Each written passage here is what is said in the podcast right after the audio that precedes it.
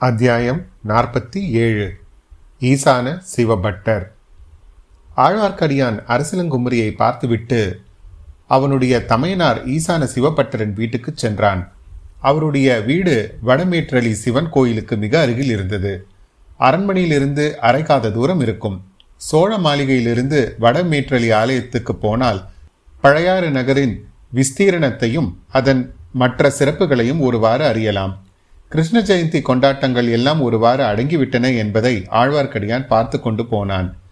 வீட்டு பகுதிகளின் வழியாக சென்றபோது ஸ்திரீகள் ஆங்காங்கே வீட்டு ஓரங்களில் கூடி நின்று கோபமாக பேசிக் கொண்டிருப்பதை கவனித்துக் கொண்டே போனான்.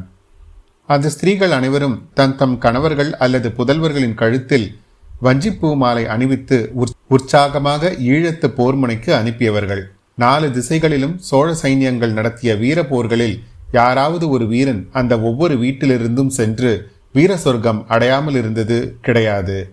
அப்படிப்பட்ட பெண்கள் இப்போது அதிருப்தியுடன் முணுமுணுத்து பேசிக் கொண்டிருந்ததை திருமலையப்பன் பார்த்தான். இதெல்லாம் என்ன விபரீதத்தில் போய் முடிகிறதோ என்று கவலைப்பட்டு கொண்டே சென்றான். வடமேற்றலி கோயிலை அவன் அடைந்தபோது நன்றாக இருட்டிவிட்டது. அப்பர் பெருமானால் பாடப்பெற்ற கோயில் இதுதான். அந்த மகானுடைய காலத்தில் இக்கோயிலை சுற்றி சமணர்கள் செயற்கை குன்றுகள் எடுத்து அந்த குன்றுகளில் முளைகளை அமைத்திருந்தார்கள். அப்படி ஏற்பட்ட செயற்கை மலை குகைகளில் திகம்பர சமணர்கள் உட்கார்ந்து தவம் செய்து கொண்டிருந்தார்கள். இதை நமக்கு ஞாபகப்படுத்துவதற்காக இன்றைக்கும் பழையாறைக்கு அருகில் முழையூர் என்று ஒரு ஊர் உள்ளது.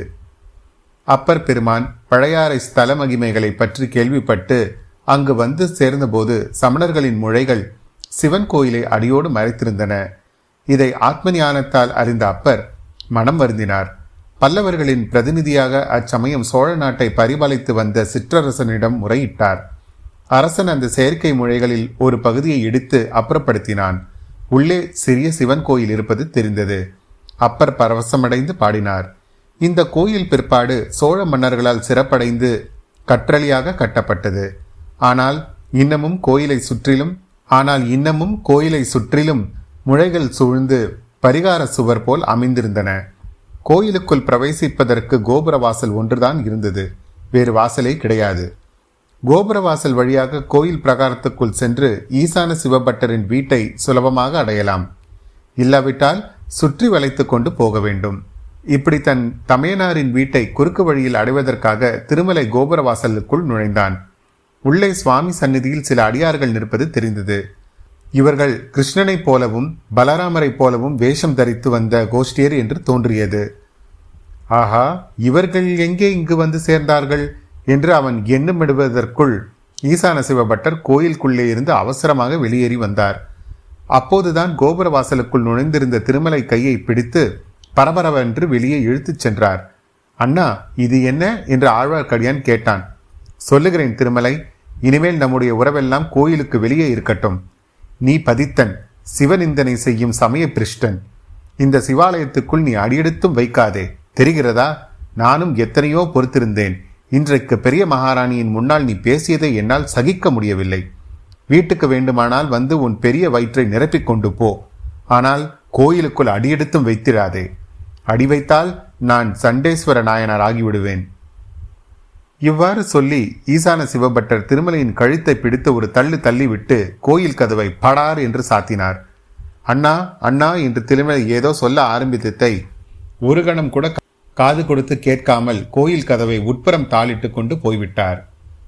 ஓஹோ அப்படியா சமாச்சாரம் என்று ஆழ்வார்க்கடியான் முணுமுணுத்து கொண்டான். சற்று நேரம் அங்கேயே நின்றான்.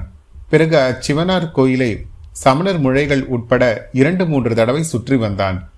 வலப்புறமாய் சென்றால் பிரதிஷ்டனம் செய்யாதாகிவிடும் என்று வேண்டுமென்றே இடதுபுறமாக சுற்றி வந்தான். வட்ட வடிவமாக அமைந்திருந்த செய்குன்றுகளில் சமணர் மொழிவாசல்கள் எல்லாம் நன்கு அடக்கப்பட்டிருப்பதை பார்த்தான். பின்னர் ஈசான சிவபட்டரின் வீடு சென்றான். வேடிக்கை வேடிக்கையாக பேசும் திருமலையிடம் பட்டரின் மனையாளுக்கு மிக பிரியம். அந்த அம்மாளிடம் வழக்கத்தை வேடிக்கையாக பேசி வயிறு நிறைய சிவன் கோயில் பிரசாதத்தை சாப்பிட்டுவிட்டு வாசல் திண்ணையில் வந்து படுத்தான். முதல் நாள் குடமுருட்டி நதிக்கரையோடு வந்தபோது அவன் கண்ட காட்சி ஒன்று நினைவுக்கு வந்தது. அவனுக்கு எதிர் திசையில் சில குதிரைகள் வேகமாக வரும் சத்தம் கேட்டு பக்கத்தில் அடர்த்தியாக இருந்த மூங்கில் புதர்களுக்கு பின்னால் மறைந்து கொண்டு நின்றான். முதலில் வந்த குதிரை தறிக்கெட்டு ஓடி வருவது போல் ஓடி வந்தது. அது சொட்ட சொட்ட நனைந்திருந்தது. வியர்வியினாலா நதி வெள்ளத்தில் மூழ்கி வந்திருந்ததனாலா என்று தெரியவில்லை. அக்குதிரையின் பேரில் ஒரு சிறு பிள்ளை உட்கார்ந்திருந்தான். அவனை குதிரையோடு சேர்த்து கட்டியிருந்தது. அந்த பிள்ளையின் முகத்தில் பீதியும் அத்துடன் ஓர் உறுதியும் சேர்ந்து காணப்பட்டன. சற்று பின்னால் இன்னும் நாலைந்து குதிரைகள் வந்தன. அவற்றின் மீது வேல் பிடித்த வீரர்கள் வந்திருந்தார்கள். சீக்கிரத்தில் பிடித்து விடுவார்கள் என்று தோன்றியது. அவர்களில் ஒருவன் தன்னுடைய வேலாயுதத்தை தலைக்கு மேல் தூக்கி பிடித்து முன்னால் வந்த குதிரை மேல் எறிவதற்கு குறிப்பார்த்தான் இன்னொருவன் அதை தடுத்தான். அச்சமயத்தில் அந்த பிள்ளை அடர்ந்த மூங்கில் புதர்களுக்கு கீழே போக வேண்டியிருந்தது. சற்று வளைந்து தாழ்ந்திருந்த மூங்கில் மரக்கிளை ஒன்று அவனுடைய தலைமயிரில் சிக்கிக் கொண்டது. குதிரை முன்னால் இழுக்கவும் அந்த பிள்ளையின் கதி என்ன ஆகுமோ என்று இருந்த நிலையில் பின்னால் வந்தவர்கள் அக்குதிரையை வந்து பிடித்துக் கொண்டார்கள். குதிரை மீது வைத்து கட்டியிருந்த பிள்ளையை பார்த்து வியப்பும் திகைப்பும் கோபமும் அடைந்தார்கள். ஏதோ அவனை கேட்டார்கள். அவன் தட்டு தடுமாறி மறுமொழி சொன்னான். விவரமாக ஆழ்வார்க்கடியான் காதில் விழவில்லை. அவன் எங்கே அவன் எங்கே என்று அடிக்கடி பலமுறை கேட்ட கேள்வி காதில் விழுந்தது. அந்த இளம்பிள்ளை ஆற்றோடு போய்விட்டான் வெள்ளத்தில் விழுந்து விட்டான் என்று விம்மி அழுது கொண்டே சொன்னதும் காதில் விழுந்தது. பிறகு அவ்வீரர்கள் அந்த பையனையும் குதிரையையும் தங்களுடன் அழைத்து கொண்டு ஆற்றங்கரையோடு போய்விட்டார்கள். இந்த சம்பவத்தின் பொருள் என்னவென்பது திருமலையப்பனுக்கு அச்சமயம் விளங்கவில்லை. இப்போது கொஞ்சம் விளங்குவது போல் தோன்றியது. இதற்கிடையில் அந்த வீதி நாடக கோஷ்டியின் நினைவும் அவனுக்கு வந்தது. முக்கியமாக கம்சன் வேஷம் தரித்து மரபொம்மை முகத்தினால் சொந்த முகத்தை மறைத்து கொண்டிருந்தவனின் நடை உடை பாவனைகளும் குரலும் நினைவுக்கு வந்தன. முன்னம் கேட்டது போல் துணித்த இக்குரல் யாருடைய குரல் என்பது பற்றியும் விளக்கம் ஏற்பட தொடங்கியது. இரவு அர்த்தஜாம பூஜையை முடித்துக்கொண்டு ஈசான சிவபட்டர் தம் இல்லத்துக்கு வந்தார். வாசல் திண்ணையில் ஆழ்வார்க்கணியான் படுத்திருப்பதை பார்த்தார். திருமலை திருமலை என்று கோபக்குரலில் கூப்பிட்டார். திருமலை நல்ல தூக்கத்தில் ஆழ்ந்திருப்பதாக பாசாங்கு செய்தான். வீட்டுக் கதவை படார் என்று சாத்திக்கொண்டு பட்டர் உள்ளே போனார். தமது மனைவியாருடன் அவர் சண்டை பிடிக்கிற தோரணையில் பேசியது அரைகுறையாக திருமலையின் காதில் விழுந்தது. தன்னை பற்றிதான் சண்டை என்பதை திருமலை தெரிந்து கொண்டான். காலையில் எழுந்ததும் ஈசான சிவபட்டர் திருமலையிடம் வந்து மறுபடி நாடு சுற்ற எப்போது புறப்படுகிறாய்? என்று கேட்டார். தாங்கள் கோபம் தணிந்த பிறகு புறப்படுவேன் அண்ணா என்றான். இனி என்னை அண்ணா என்று கூப்பிடாதே. இன்று முதலாவது நான் உன் தமையனும் அல்ல நீ என் தம்பியும் அல்ல. நீ சுவத்வேஷி நீசன் சண்டாளன். பட்டரின் மனைவி திருமலைக்காக பரிந்து எதற்காக இப்படியெல்லாம் அவனை சபிக்கிறீர்கள்? இத்தனை நாள் சொல்லாததை அவன் இப்போது என்ன புதிதாக சொல்லிவிட்டான்? உங்களுக்குத்தான் சிவபக்தி ரொம்ப அதிகமாக முற்றிவிட்டது என்றாள். உனக்கு ஒன்றும் தெரியாது. அவன் நேற்று பெரிய மகாராணியின் முன்னிலையில் என்னவெல்லாம் சொன்னான் தெரியுமா? சுடுகாட்டில் சாம்பரை பூசிக்கொண்டு திரியும் பரமசிவனுக்கு கோயில் எண்ணத்திற்கு என்று கேட்டான். என் காதில் ஈயத்தை காய்ச்சி ஊற்றியது போல் இருந்தது. மகாராணி ராத்திரியெல்லாம் தூங்கவே இல்லையாம். இனிமேல் அப்படியெல்லாம் பேச மாட்டான். நான் புத்தி சொல்லி திருத்தி விடுகிறேன். அவனிடம் நல்ல வார்த்தையாக சொன்னால் கேட்கிறான் என்றாள். நல்ல வார்த்தையும் ஆயிற்று பொல்லாத வார்த்தையும் ஆயிற்று அவன் ராமேஸ்வரத்துக்கு உடனே போகட்டும். ராமர் பூஜை செய்து பாவத்தை போக்கிக் கொண்ட சிவலிங்கத்தை இவனும் பூஜை செய்து விட்டு வரட்டும். அதுதான் இவனுக்கு பிராயச்சித்தம். அப்படி செய்யும் வரையில் நான் இவன் முகத்திலேயே விழிக்க மாட்டேன் என்றார். திருமலையின் உதடுகள் துடித்துடித்தன.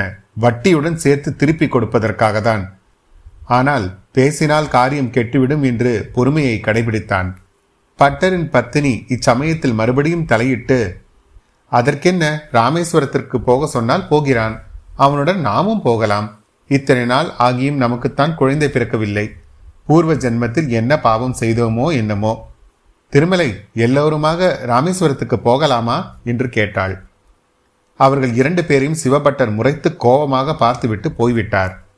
கொஞ்ச நேரத்துக்கெல்லாம் ஈசான பட்டர் திரும்பி வந்து திருமலையிடம் சாந்தமாக பேசினார். தம்பி கோபம் பாவம் சண்டாளம் என்று பெரியோர்கள் சொல்லியிருக்கிறார்கள்.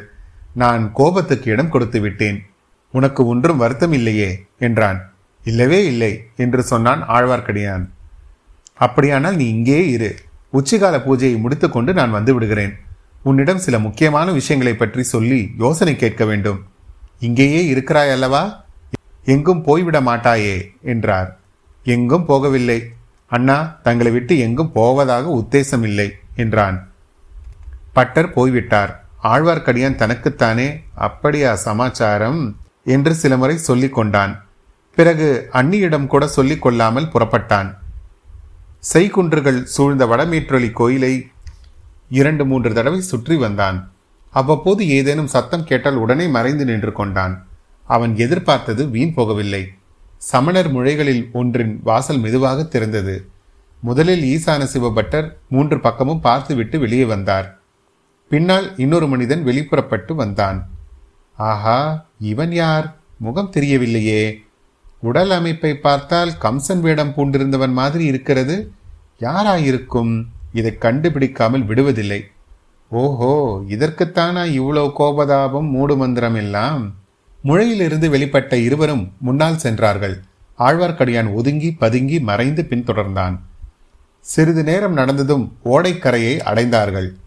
சோழ மாளிகைக்கு பின்புறத்தில் கடலை போல் பரவி அலைமோதி கொண்டிருந்த ஓடையைத்தான். ஆனால் மாளிகைக்கு வெகு தூரம் மேற்கில் இருந்தது அத்துறை. ஓடக்கரையில் அடர்ந்த மரங்கள் பல இருந்தன.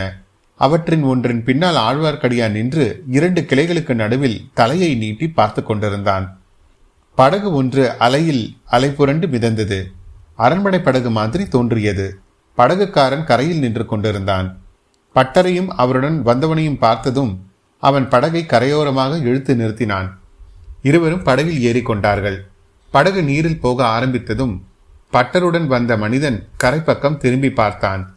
அவன் முகம் பளிச்சென்று நன்றாய் தெரிந்தது. ஆழ்வார்க்கடியானுக்கு வியப்பு ஒன்றும் உண்டாகவில்லை. அவன் எதிர்பார்த்த மனிதன்தான் அவன். வீரநாராயணபுரத்திலும் கொள்ளிடப் படகிலும் சந்தித்த அந்த வீர வாலிபன்தான் கம்சன் வேடன் பூண்டிருந்தவனும் அவனே என்பதில் சந்தேகமில்லை. அவர்கள் படகில் ஏறி எங்கே போகிறார்கள்? அதையும் கண்டுபிடித்து விட வேண்டியதுதான். அதாவது தன்னுடைய ஊகம் சரிதானா என்று பார்த்து விட வேண்டும். சோழ மாளிகைகள் பல வானலாவி நின்ற வீதியில் கடைசி மாளிகை ஒன்று பூட்டப்பட்டு கிடந்தது. அது சுந்தர சோழரின் முதல் மந்திரியான அனிருத்த பிரம்மராயரின் மாளிகை. முதல் மந்திரி அனிருத்தர் பாண்டிய நாட்டின் ராஜரீக நிர்வாகத்தை செப்பனிட்டு அமைப்பதற்காக மதுரை சென்றிருந்தார். அவருடைய குடும்பத்தார் தஞ்சாவூரில் இருந்தார்கள். ஆகையால் அவருடைய பழையாறை மாளிகை பூட்டப்பட்டு கிடந்தது. ஆழ்வார்க்கடியான் இந்த மாளிகைக்கு வந்து சேர்ந்தான். அவனை கண்டதும் மாளிகையின் காவலர்கள் பயபக்தியுடன் வந்து நின்றார்கள். மாளிகையின் கதவை திறக்கும்படி பணித்தான். காவலர்கள் கதவை திறந்தார்கள். பிறகு அவன் கட்டளைப்படி வெளிப்பக்கம் சாத்தி பூட்டினார்கள். மாளிகையின் மூன்று கட்டுகளையும் கடந்து பின்புற தோட்டத்துக்கு வந்து சேர்ந்தான். அத்தோட்டத்திலிருந்து நெருக்கமான மரச்செடிகளை பிளந்து கொண்டு கொடி வழி ஒன்று சென்றது. திருமலை அதில் புகுந்து சென்று சிறிது நேரத்தில் குந்தவை தேவியின் மாளிகை தோட்டத்தை அடைந்தான். கொடி வீடு ஒன்றில் மறைவான இடத்தில் நின்று சுற்றுமுற்றும் பார்த்து கொண்டிருந்தான். இவ்வளவு சிரமம் அவன் எடுத்துக்கொண்டது வீண் போகவில்லை. காளிதாசன் முதலிய மகாகவிகள் வர்ணிக்க வேண்டிய நாடக நிகழ்ச்சி ஒன்று அங்கே நடந்தது. நீரோடை கரையில் படகு வந்து நின்றது. அதிலிருந்து ஈசான சிவபட்டரும் வந்தியத்தேவனும் இறங்கினார்கள். பிறகு நீர்த்துறையின் படிக்கட்டுகளின் வழியாக ஏறி வந்தார்கள். படிக்கட்டுகளுக்கு சற்று தூரத்தில் தோட்டத்தில் அமர்ந்திருந்த பளிங்குக்கல் மேடையில் இளைய பிராட்டி குந்தவை அமர்ந்திருந்தாள். படகில் வந்தவர்கள் நீர்த்துறையில் படிக்கட்டுகளில் ஏறி மேற்படிக்கு வந்ததும் இளைய பிராட்டி குந்தவை தேவி எழுந்து நின்றாள். வந்தியத்தேவன் அப்போதுதான் அப்பெண்ணரசியின் திருமுகத்தை கூர்ந்து பார்த்தான்.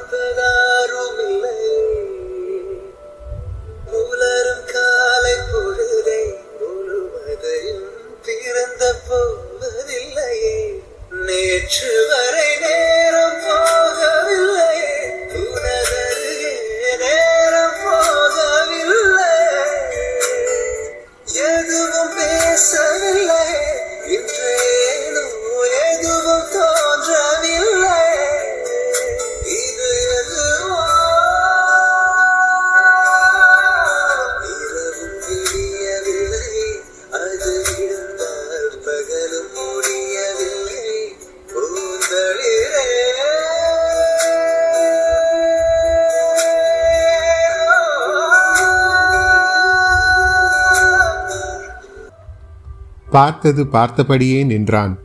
அவனுக்கும் இளைய பிராட்டி குந்தவைக்கும் மத்தியில் ஒரு பூங்கொடி தன் இளந்தளிர்கரத்தை நீட்டி இடைமறித்து நின்றது. அந்த கொடியில் ஒரு அழகிய பட்டுப்பூச்சி பல வர்ண இறகுகள் படைத்த பட்டுப்பூச்சி வந்து உட்கார்ந்தது.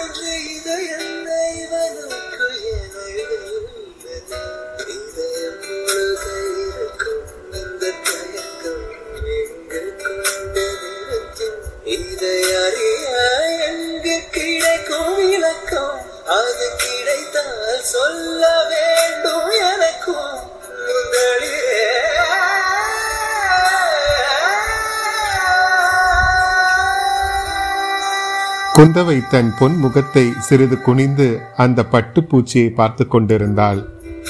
வந்தியத்தேவனோ குந்தவையின் முகமலரையே கண் கொட்டாமல் பார்த்து கொண்டு நின்றான்.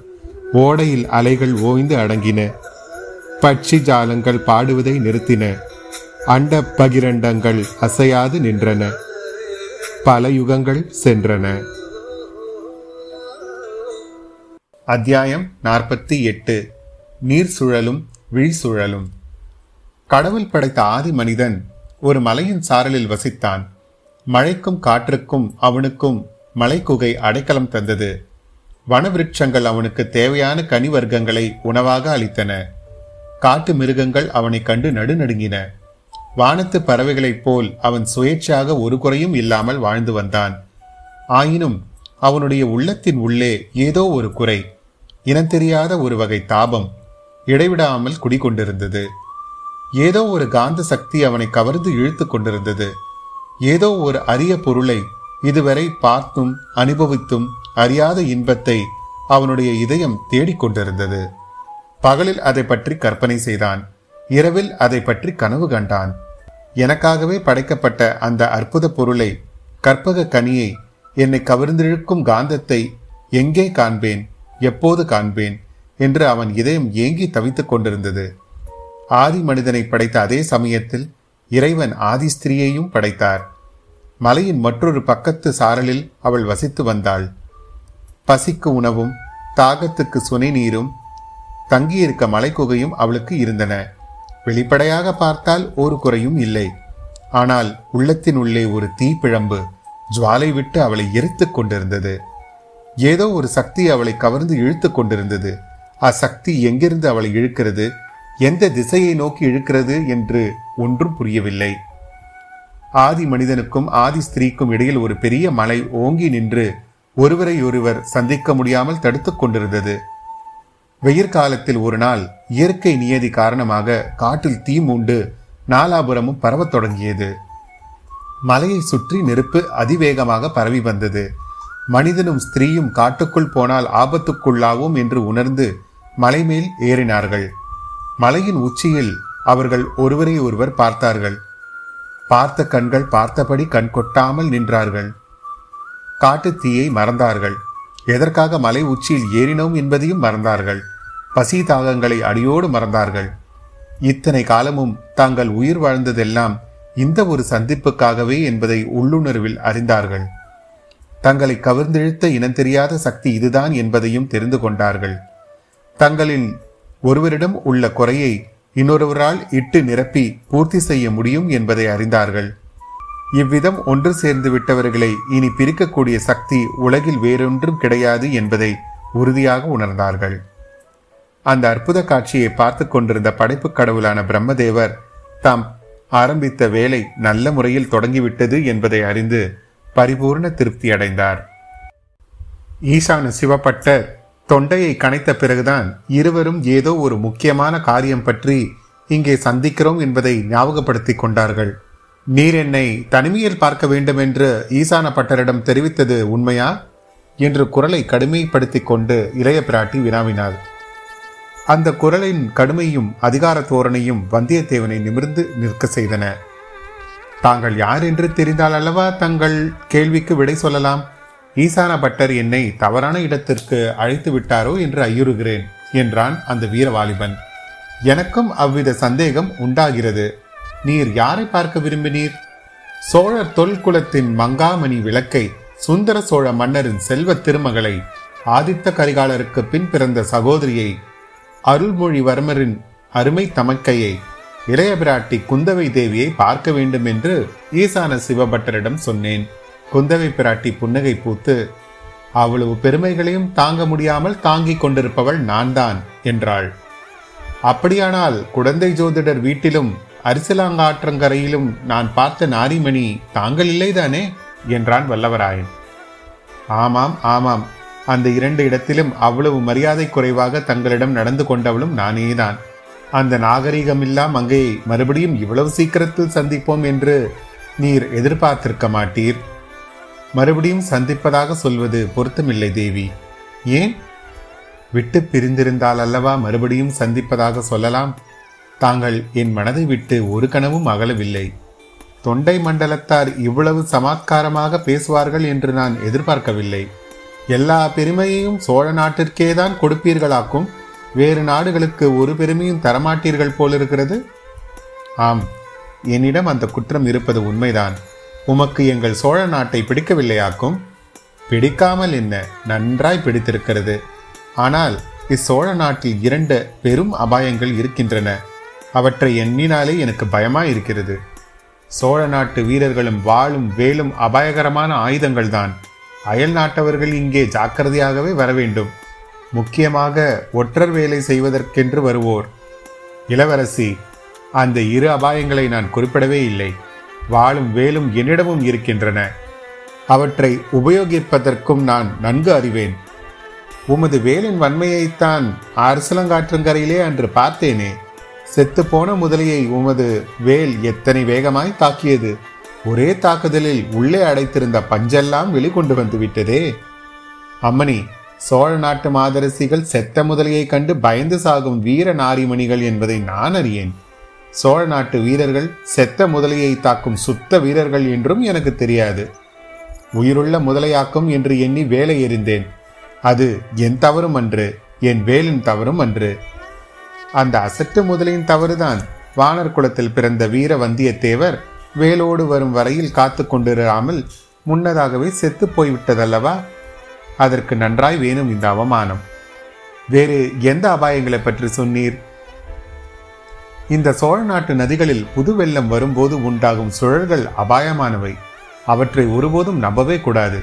என்னை திண்டாடி திணறும்படி செய்து விட்டன. வெள்ளச் சூழலில் நீர் எப்படி அகப்பட்டுக் கொண்டீர்?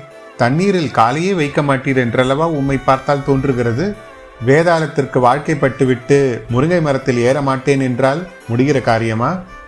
சோழ நாட்டுக்கு வந்த காரணத்தினால் நதி வெள்ளத்தில் மூழ்கி சுழலிலும் சிக்கும்படியாகிவிட்டது. என்னோடு துணைக்கு வந்த ஒரு அசட்டு பிள்ளையின் பிடிவாதத்தினால் அப்படி நேர்ந்தது. கேளுங்கள் தேவி.